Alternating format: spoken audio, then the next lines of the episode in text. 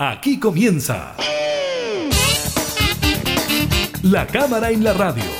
Una mirada amena a la agenda de trabajo de los diputados, con la conducción de la periodista Gabriela Núñez.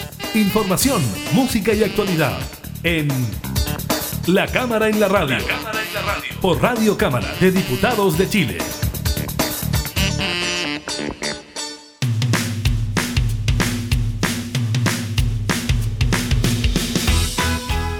¿Cómo están? Bienvenidas y bienvenidos a una nueva edición de La Cámara en la Radio. Estamos, como siempre, junto a ustedes entregando información legislativa y temas de actualidad. En esta oportunidad estaremos conversando con el diputado del Partido Socialista, Juan Luis Castro, integrante de la Comisión de Salud, sobre el fin del estado de excepción y el nuevo plan paso a paso con las modificaciones dadas a conocer por el gobierno. Les contamos sobre la aprobación en general en la Cámara de Diputadas y Diputados de la despenalización del aborto hasta la semana catorce de gestación.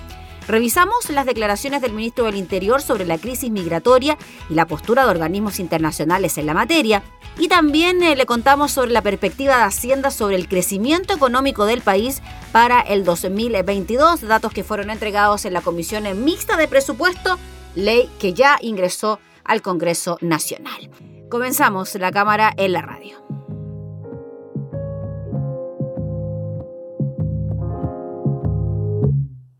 Liberemos los pesares, liberemos los pesares, liberemos los pesares, liberemos los pesares.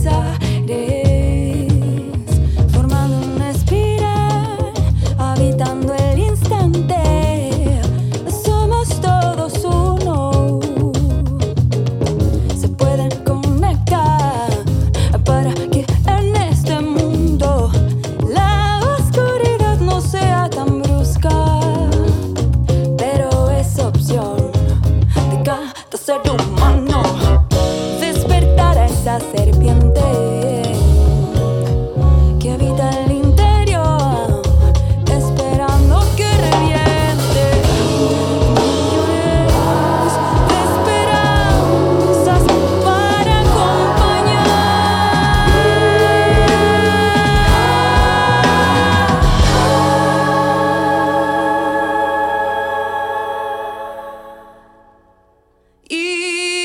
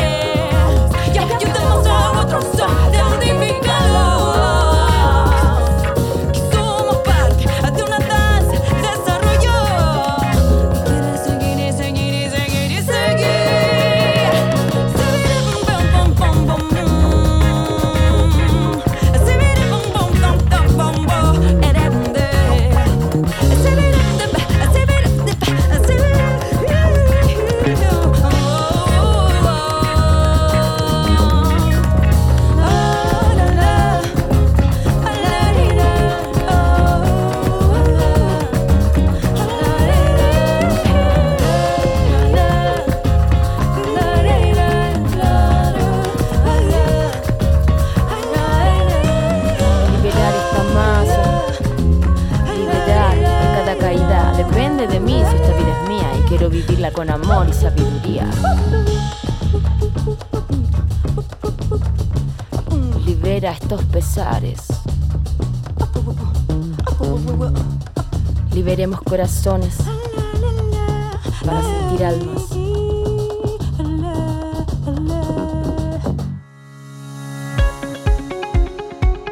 Tras un amplio e intenso debate donde se expusieron las diversas visiones sobre el tema, la Sala de la Cámara de Diputadas y Diputados aprobó la idea de legislar en torno al proyecto que despenaliza el aborto consentido por la mujer dentro de las primeras catorce semanas de gestación. Para sus fines, el texto modifica el Código Penal en tres de sus disposiciones. Por medio de la primera enmienda, no se altera la pena vigente, presidio menor en su grado medio, esto es, desde quinientos cuarenta y un días a tres años y un día, para quien cause un aborto maliciosamente con el consentimiento de la mujer. Sin embargo, se define que ella será aplicable solo después de las catorce semanas de gestación. Luego, en la misma línea, se libera de la sanción penal a la mujer. Como en el caso anterior, la pena solo se impondrá después de las catorce semanas para quien cause o consienta en un aborto fuera de las tres causales permitidas. En este caso, la pena de presidio menor en su grado máximo desde tres años y un día a cinco años. Por último, se modifica la norma atingente al facultativo que cause el aborto o coopere a él. Igualmente, la sanción respectiva se aplicaría desde las catorce semanas de gestación. La propuesta, que tuvo su origen en una moción, se presentó por medio del informe de la Comisión de Mujeres que rindió la diputada Camila Rojas de Comunes. Comenzó su intervención destacando que el debate es en el día en que se conmemora la acción global por el aborto legal, seguro y gratuito. Asimismo, comunicó que la instancia rechazó la iniciativa por siete votos en contra y seis a favor. Como jefe de bancada de D C, Gabriel Ascencio manifestó su apoyo al proyecto, explicó que la iniciativa avanza en igualdad y en el reconocimiento a los derechos sexuales y reproductivos de las mujeres y decidir sobre sus cuerpos. Además, señaló que el derecho a vivir en paz es también el derecho a pensar distinto y pidió respeto por quienes se votan en contra. Carol Cariola, del Partido Comunista, señaló que el aborto no puede ser un privilegio ni condicionado a la capacidad económica. Criticó que las mujeres se les prive del ejercicio de sus derechos sexuales y reproductivos, señalando la necesidad de avanzar en igualdad de género. En tanto, Andrea Parra, del P P D, resaltó que es una mujer creyente, enfermera de profesión, que cree que la vida empieza con la concepción. Sin embargo, resaltó que esta no es una decisión privada y que debe votar considerando el bien común. Así sostuvo que el Estado no puede imponer convicciones y que es necesario legislar para reconocer este derecho. Entre otras opiniones, por ejemplo, en contra, la diputada Jimena Osandón señaló que algunas mujeres buscan en este tipo de leyes un alivio a sus dolores porque no contaron con una red de protección, una familia ni un Estado que las acompañe. Sin embargo, agregó que se trata de que una persona de nuestra especie que no va a nacer. A su juicio, la autonomía de las mujeres es mucho más que solo la del cuerpo y no se concibe matando a tu hijo porque es tu hijo independiente de cómo lo hayas concebido, finalizó. Por su parte, María José Hoffmann, de la U D I, afirmó que esta propuesta legal es una vía de avanzar hacia el aborto sin causales. Recalcó que los datos aportados por el Estado demuestran que no hay mujeres que vayan a la cárcel por aborto. También sostuvo que las mujeres tienen pleno goce de su cuerpo, pero no del que está por nacer. ¿Cuánta evidencia necesitan que es una vida independiente a nosotras?, sentenció. Por su parte, la diputada de R N, Francesca Muñoz, anunció que mantendría su voto contrario, tal como lo expresó en la Comisión de Mujeres. Señaló que el derecho a la vida y de la vida del que está por nacer son fundamentos básicos para cualquier otro derecho. Remarcó que antes del nacimiento hay una persona en formación que merece reconocimiento. Además, planteó la necesidad de fortalecer los programas de acompañamiento para las mujeres con embarazos vulnerables. El proyecto se aprobó por setenta y cinco votos a favor, sesenta y ocho en contra y dos abstenciones, y por ser motivo de indicaciones, la propuesta volverá a la Comisión de Mujeres para la definición de su articulado.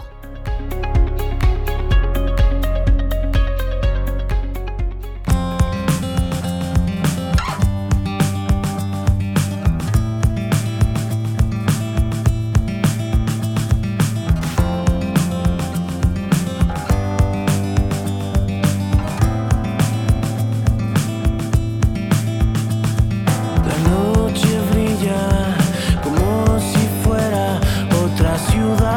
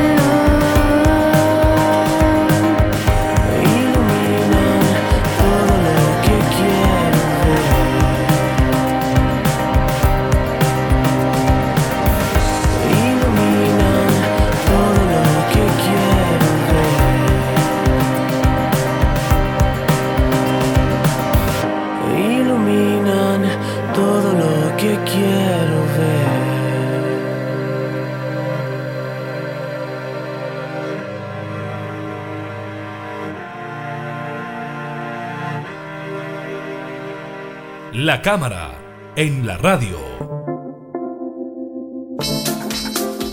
El gobierno durante esta semana anunció el fin del estado de excepción. Con esto, por ejemplo, se acaba el toque de queda en todo el país y al mismo tiempo se anunció un nuevo plan paso a paso que modifica ciertas estructuras. Por ejemplo, se reemplaza la cuarentena y se agrega una etapa de apertura avanzada. Todo esto en medio de datos que dan cuenta de ciertos aumentos en los casos de covid diecinueve. Vamos a hablar de este tema con el diputado Juan Luis Castro, integrante de la Comisión de Salud. ¿Cómo está, diputado? Muchas gracias por recibirnos. Hola, hola, Gabriela.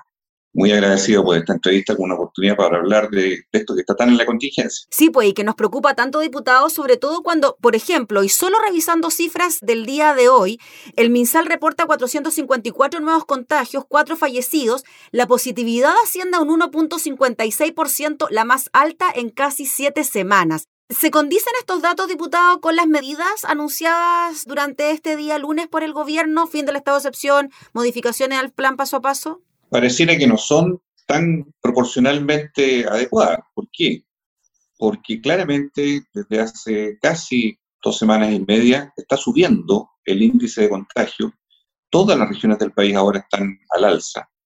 Hay algunas como las extremas, norte y sur, que están peor. No sabemos si esto va a desembocar en un brote, porque aquí hay por lo menos dos o tres escenarios posibles. Uno es que esto suba, pero no sea brote epidémico y por lo tanto no tenga gente grave que ocupe camas U C I o gente que muera. Otro es que haya una afectación a los no vacunados, específicamente, que es una población de mayor riesgo, que es el veinticinco por ciento de la población chilena. Una de cada cuatro personas en Chile no está vacunada por distintas razones. Y la otra posibilidad es que esto sea mucho más complicado, como ha ocurrido en Europa, en otros países, mm. que afecta a vacunados y no vacunados, y sea un brote. Todo eso está abierto. Entonces, yo estoy de acuerdo en que se suspenda el estado de catástrofe por ahora, sabiendo que todo esto es evolutivo. No estoy de acuerdo en abrir la frontera, derechamente. Yo habría hecho una progresión más gradual en la apertura de aeropuerto y frontera, porque todos nuestros países vecinos, el tráfico es muchísimo con Brasil, con Argentina, con países latinoamericanos y del Caribe. La verdad, todos ellos tienen menos cobertura de vacunación que Chile y tienen más casos positivos de variante Delta que Chile. O sea, abrir la puerta de la frontera significa saber sí o sí que nos van a llegar con nacionales o inmigrantes, ¿verdad?, con más riesgo de traer el virus variante Delta, claramente, por estas condiciones más precarias que las de Chile. Al revés, es muy poco probable que chilenos o personas de otras nacionalidades, pero que salgan de Chile a otros países, lleven el virus, porque nosotros tenemos un gran nivel de cobertura y bajos índices de, de contagiosidad. Entonces, la apertura de aeropuertos yo lo encuentro un problema serio, así como está anunciado para este viernes, primero de octubre. Mm. No sé qué va a pasar en los flujos, pero se van a desbordar, a mi modo de ver. Segundo, con respecto a toque de queda y aforos, comparto que no haya toque de queda, pero creo que la simple restricción, que así se va a llamar ahora la cuarentena, me parece débil para la situación de incertidumbre que pudiera venir en varias regiones del país, sobre todo las que ya se notan muy afectadas. Estoy pensando en Arica, Tarapacá, estoy pensando en Magallanes, Aysén, que claramente podrían llegar a requerir cuarentena. Entonces no vaya a pasar que requieran sanitariamente y no haya nombre que ponerle a eso, porque nada va a cuadrar, porque parece que molesta hablar de cuarentena, entonces le llaman restricción, que es una cosa chiquitita, pero que tampoco es el cierre. Entonces creo que en esto hay desprolijidad y errores de parte de la autoridad. No se está poniendo en todos los casos. Yo creo que está con una mirada muy exitista, una mirada muy, yo diría, de pronóstico favorable, cuando todavía es incierto el panorama. Y fíjese usted que recién, desde este viernes en adelante, vamos a ver los efectos de las fiestas patrias. Mire lo que le estoy diciendo, porque van a haberse cumplido catorce días, que es el tiempo mínimo para saber cuánto aumenta la positividad de casos después de fiestas patrias. Entonces, todo esto se superpone y creo que no da una señal de proporcionalidad, que es la pregunta suya. Mm. ¿Son proporcionales estas medidas o no? Yo le digo no. Estas dos por lo menos no, que en este minuto están claramente tambaleando, dependiendo de cómo progrese la infección. Y fíjese que con el tema de la apertura de fronteras, diputado Juan Luis Castro, lo que más ha sido reconocido en nuestro país es que se ha sido súper riguroso a la hora de, por ejemplo, que las personas se resguarden a la llegada al país con las cuarentenas. Efectivamente, van funcionarios del Ministerio de Salud a... todos los días, he sabido de casos, todos los días a revisar que se cumplan las cuarentenas, con los pases de movilidad, con los P C R. Entonces, llama la atención de que sea de esta manera, ¿no? Cuando eso ha sido sí catalogado como exitoso. Hemos tenido un ciclo exitoso, ¿no? Yo lo admito porque han sido tres meses y medio muy buenos en que logramos contener, de verdad, la variante Delta hasta donde pudimos. Y lo digo así en tiempo pasado porque ya no lo podemos decir. Mm. Logramos contenerla mm. eh, con creces gracias a la gran cobertura de vacunación. Eh, eso es eh, evidente. Otros países no pueden decir eso. Pero estamos en un cambio de ciclo en que nuevamente el ascenso progresivo, sistemático, usted daba la cifra de hoy, eh, es un ascenso que ya nos coloca ya, vamos a empezar a tener... Eh, pic, ¿no es cierto?, sucesivo. Hoy día tenemos el pic de siete semanas, mm. por ejemplo, y así vamos a ir mm. abriendo nuevos récords que nos hablan de que octubre puede ser un octubre, no digo negro ni rojo, pero sí preocupante en cuanto al alza sistemática de casos. Yo me pongo en un solo escenario, Gabriela, para condimentar esto. Si nosotros a contar del jueves o viernes terminamos con el toque de queda, yo pregunto, ¿quién controla la actividad social nocturna? ¿Cómo vamos a hacer que los restaurantes, que los pubs, que los casinos, que en fin, con horario de verano, no estén hasta las dos, tres, cuatro de la madrugada? ¿Va a haber inspectores a esa hora? ¿Va a haber gente que va a estar resguardando qué sucede allí? ¿O vamos a estar en la ley de la selva? Para que hablemos en buen chileno. ¿Usted hubiese mantenido el toque de queda hasta cierto horario, por ejemplo? A mí, en lo personal, no me habría parecido nada descabellado, perdone que se lo diga yo, mm. que no tengo mucha autoridad para hablar de descabellado. Le digo que un toque de queda dis- disuasivo, no para la delincuencia, un toque de queda nocturno, sí, de doce, ya una de la mañana, de una a cinco, a seis de la mañana, pero es una franja en que uno dice ya hasta aquí llegan las cosas. Los locales cierran a cierta hora. O alguien se va a morir acaso que le cierren el restaurante a las doce de la noche. Por favor. Y la gente que va a bailar se puede adecuar e ir a las siete, ocho de la tarde a la salida de la oficina. ¿Por qué no podemos flexibilizar los horarios? Porque tiene que ser de madrugada. No sé si me entienden. Hasta los jóvenes pueden adecuar su sistema para estar en un carrete y terminarlo a cierta hora. Pero el descontrol, que me parece que es el riesgo, el descontrol, la falta de vigilancia, la falta de fiscalización, nos puede jugar una muy mala pasada en lo que es toque de queda por la actividad social nocturna. Oiga, diputado Juan Luis Castro, y esto de que ahora tenemos alerta sanitaria y se acaba la cuarentena, ¿se puede decretar algún tipo de cuarentena con esta situación de alerta sanitaria y sin estado de excepción? Se podría, eso eh, depende cómo se enfatice lo que se denomina emergencia sanitaria, porque una cosa es la alerta y otra cosa es emergencia sanitaria, que es otra categoría un poquito más estricta, más eh, severa. Y bajo esa condición, la autoridad puede, no nacionalmente, digámoslo así, clara, no puede dictar una norma para todo el país, pero puede decir, mire, en tales y cuales comunas donde está descontrolado el virus, donde hay un brote eh, demostrado, ¿verdad?, de casos, limito el derecho a reunión por el riesgo epidémico de contagio. Puede hacerlo, puede hacerlo, pero no debiéramos ir al caso a caso, porque aquí la tendencia que observamos, Gabriela, es que uniformemente en todo el país se están subiendo los casos. Ya pasamos eh, la última semana y media solo una cierta cantidad de regiones. Hoy día todo el país mm. tiene lo que se llama el cociente R, que significa cuántas personas se contagian a partir de un caso, superó el valor uno. Cuando es bajo uno, significa que el virus está contenido, no se expande. Cuando supera uno el R, que es de contagiosidad, significa que ya a lo menos una persona o más empiezan a contagiarse y el virus está en expansión. Esa es la fase en que estamos hoy día, con un virus en expansión. ¿Cuánta expansión? Tres escenarios, como le comenté delante, del más benigno al más maligno, pero en expansión, así estamos. Por lo tanto, creo yo que la autoridad no debiera sentirse abatida antes de tiempo. Yo siento que la autoridad soltó las cuerdas, entregó la manija y dijo ya, arréglenselas como puedan, porque este pequeño plan paso a paso chiquitito que nos comenta ahora es un plan casi de fantasía. No es un plan de verdad que cumple un objetivo para un peligro mayor.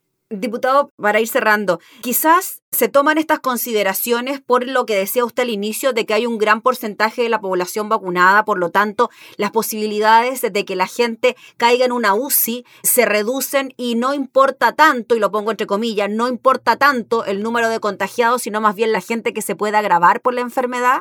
Claro, eh, afortunadamente Delta, esta variante, no es tan letal ni tan agraviante como las otras, eh, pero tienen la particularidad de atacar niños y jóvenes y multiplicarse hasta cinco veces más en casos contagiados a partir de uno. O sea, tiene un nivel de transmisión muy masivo, abarca grupos que tienen problemas con la vacuna, se está recién partiendo con los niños, están desprotegidos los niños todavía, menores de once. Muchos jóvenes han sido reacios a la vacuna. Hay un millón trescientas mil personas entre dieciocho y treinta y ocho años que no se han querido vacunar. Lo digo taxativamente, no se han querido vacunar, porque ya les tocó en el calendario y se, y se resisten por distintas razones.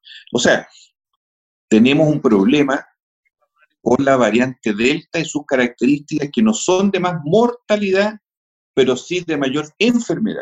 Y eso es lo que nos puede jugar un problema, ¿verdad? Un revés en este mes de octubre, con tanta apertura, ¿verdad?, como la que ya está anunciada el primero de octubre, sin saber los efectos de Fiestas Patrias, porque me encantaría que la autoridad nos dijera de aquí al viernes, mire, esto es lo que pasó en Fiestas Patrias. Hoy día estamos a catorce días y aquí estamos viendo cuánto subió, se mantuvo, no se mantuvo, el efecto de las Fiestas Patrias. Todavía nadie lo sabe.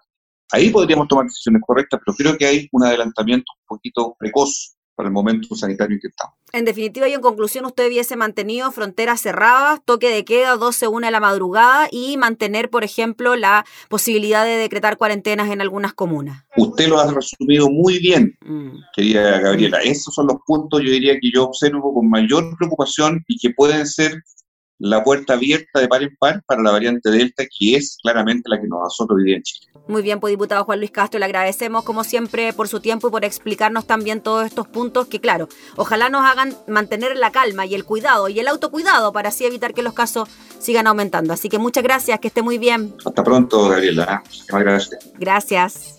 Era el diputado Juan Luis Castro, integrante de la Comisión de Salud, hablando sobre este nuevo plan eh, paso a paso y el fin del estado de excepción constitucional.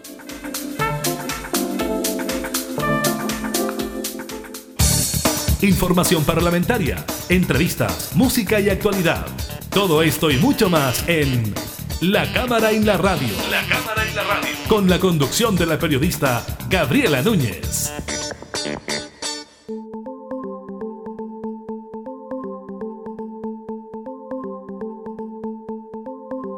Te dejo ir, te dejo ir. Aunque te quiero aquí, te dejo ir. Lo vi venir, lo vi venir. Eras muy bueno para mí, lo vi venir. Llegaste y tocaste.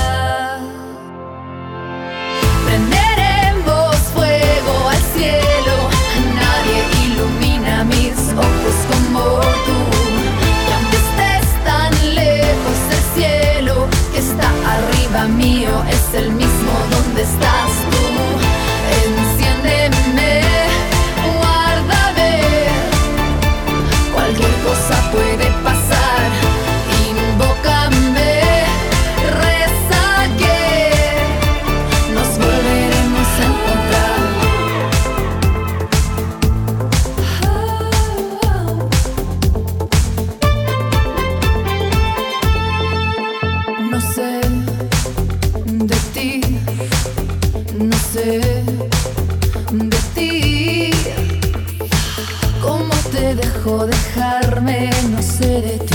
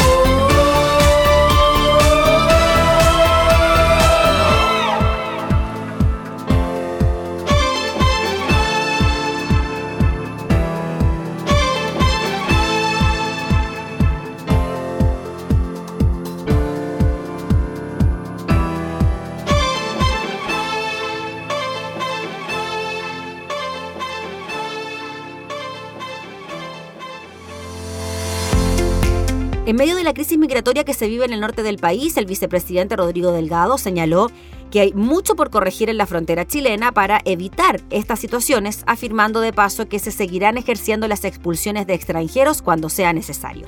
En entrevista con Radio Futuro, el ministro Delgado comentó que he visto muchas declaraciones muy agresivas de muchas autoridades. Yo creo que no es el momento de aquello, es el momento de ver soluciones y tirar líneas hacia el futuro sobre qué queremos para esas migraciones. En ese contexto indicó que no se puede politizar este tema, no se puede politizar el drama de la gente y no es adecuado politizarlo. Por eso mismo nosotros hemos tenido una política que va más allá de las elecciones, recordando que la actual ley de migraciones fue presentada en el primer gobierno de Sebastián Piñera y aprobada en este periodo. El vicepresidente comentó que están haciendo todas las acciones para evitar estas situaciones. Antes de la frontera, la Cancillería está haciendo su trabajo con Bolivia, Colombia y Venezuela. En la frontera estamos reforzándola y después de la frontera, por supuesto, hacemos cargo de las personas que están en Chile, del punto de vista humanitario, administrativo, pero también siendo claro que aquellos que cometieron delitos en sus países de origen o en Chile van a ser expulsados. No obstante, Delgado reconoció que cuando este año han ingresado tal vez más de veinticinco mil personas por la frontera, por supuesto que tenemos mucho que corregir en ellas. Estamos hablando de que en la macrozona norte hay cerca de cuatrocientos kilómetros, decenas de pasos no habilitados. Estamos haciendo lo posible en la frontera con los recursos que tenemos, con las condiciones climáticas y con las mismas fronteras de Chile. Por supuesto que nos gustaría tener en ese lugar de Chile una frontera infranqueable, porque el país quisiera resguardar sus fronteras. Cuando va pasando una familia con niños, la frontera, y ya ha pasado al lado chileno, no nos queda más que acogerlos. Pero además el vicepresidente explicó que las expulsiones para quienes ingresen de manera irregular y que además hayan cometido otros ilícitos, por supuesto que van a seguir, y también para aquellas personas que están privadas de libertad por haber cometido delitos en Chile y que sus penas son conmutables. No es la única política, es una gama de políticas, pero la expulsión es una herramienta importante y la vamos a seguir ejerciendo. También hubo declaraciones de organismos internacionales frente a la materia. el Fondo de las Naciones Unidas para la Infancia, UNICEF, y la Oficina para América del Sur del Alto Comisionado de las Naciones Unidas para los Derechos Humanos solicitaron al gobierno implementar un plan de migración que garantice los derechos de quienes ingresen a Chile, especialmente de niños, niñas y adolescentes.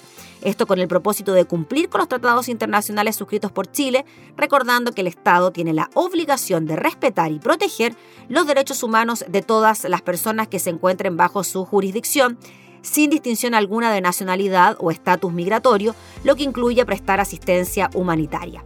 En ese sentido, ambos organismos reiteraron su rechazo ante los hechos de violencia ocurridos durante el fin de semana en Iquique, luego de que en el marco de una manifestación un grupo incendiara pertenencias de extranjeros que habitaban irregularmente en el sector. Con lo anterior, instaron al Ejecutivo a adoptar todas las medidas necesarias para que se investiguen y sancionen los hechos de violencia, junto con incorporar medidas para reparar y otorgar protección a las víctimas.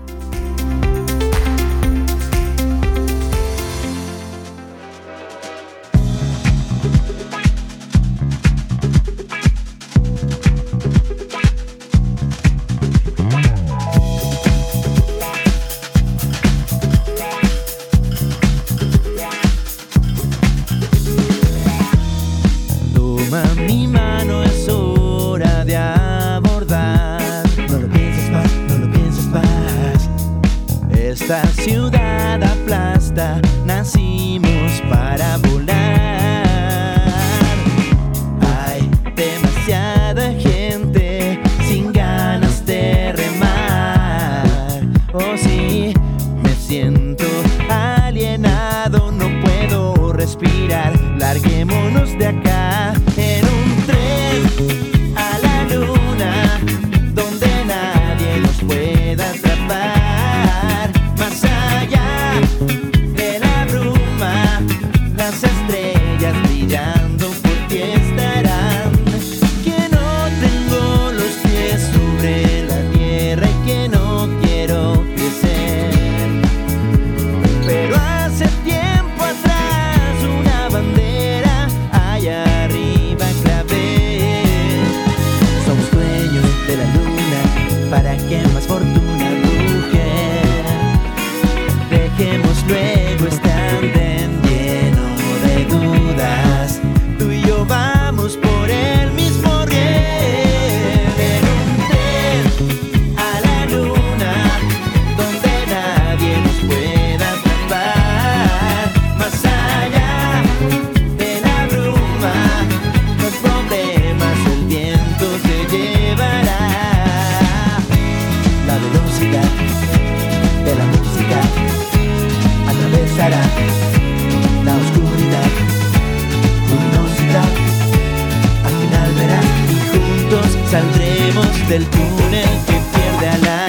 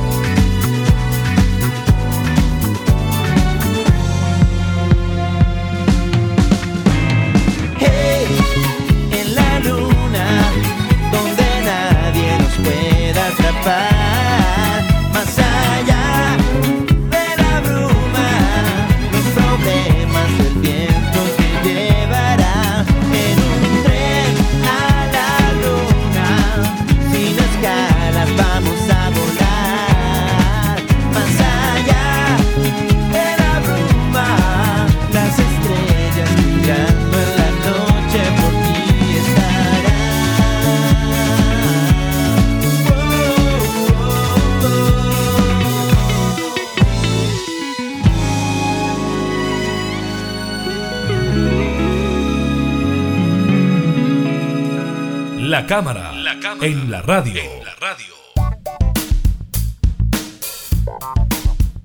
La discusión presupuestaria comenzó. El ministro de Hacienda, Rodrigo Cerda, expuso el estado de la Hacienda Pública ante la Comisión Especial Mixta de Presupuesto. En dicha instancia actualizó el escenario macroeconómico para este y el próximo año. El secretario de Estado, que estuvo acompañado por la directora de presupuestos Cristina Torres y el subsecretario del ramo Alejandro Weber, corrigió al alza las expectativas de crecimiento para este año, pasando de un siete coma cinco a un nueve coma cinco por ciento. Si bien es un incremento importante, se mantiene bajo el rango de lo proyectado por el Banco Central en el informe de política monetaria en septiembre de entre un diez coma cinco y un once coma cinco por ciento.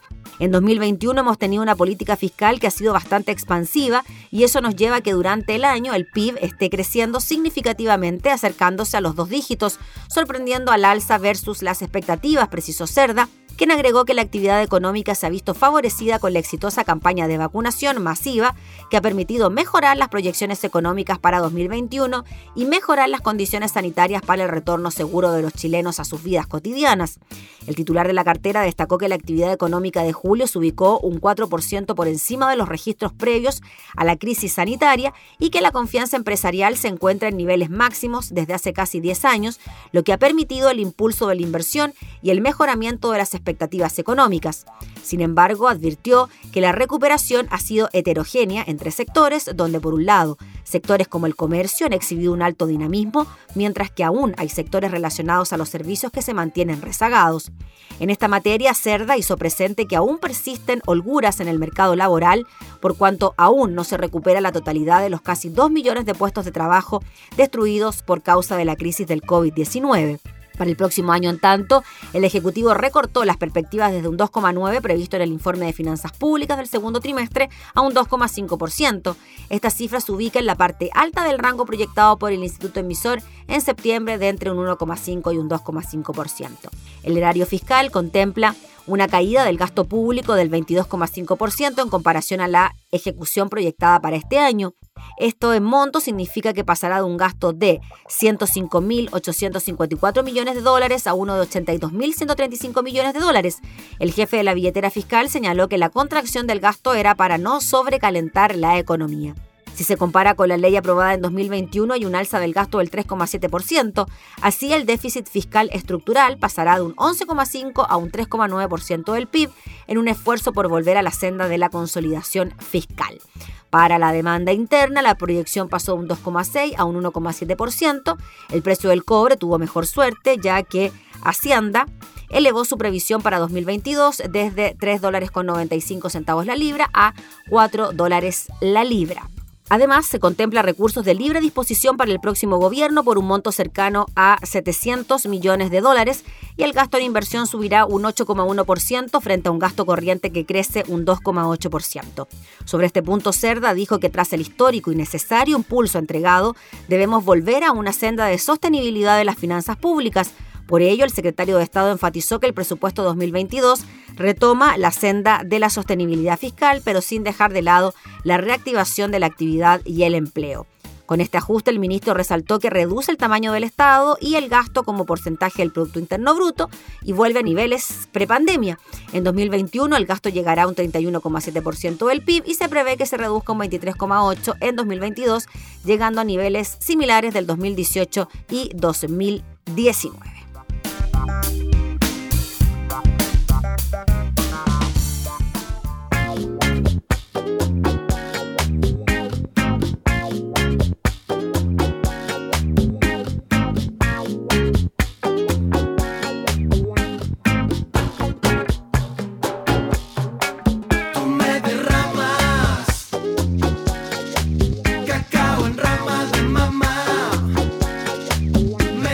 Flama de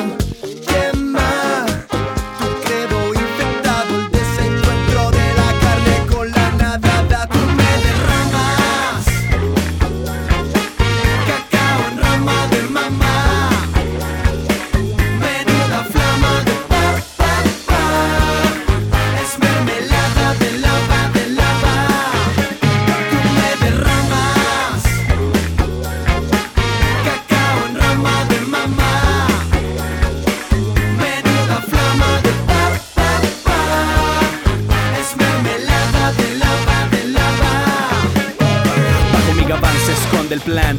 Cero en huracán, boomerang de fiesta rock sudamericana. A mi lado mi clan, evangelio de la rama de profeta Tarzán. Entre el bien y el mal, quise elegir la diagonal, flotando la deriva, doce de fenomenal. Me enamora lo brutal, letal, de este final fatal. Resetea todo drama, mamá, flama de pa, pa, pa. Oye, ¿cómo va?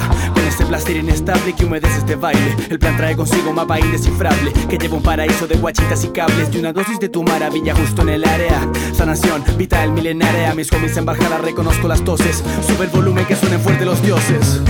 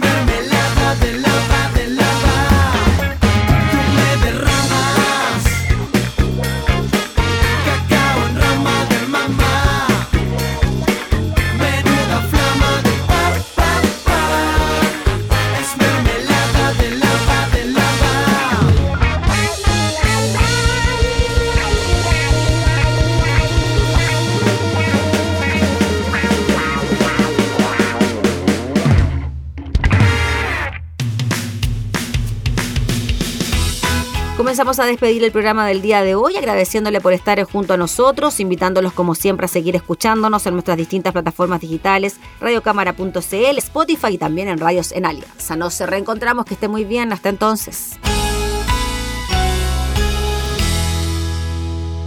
Hemos presentado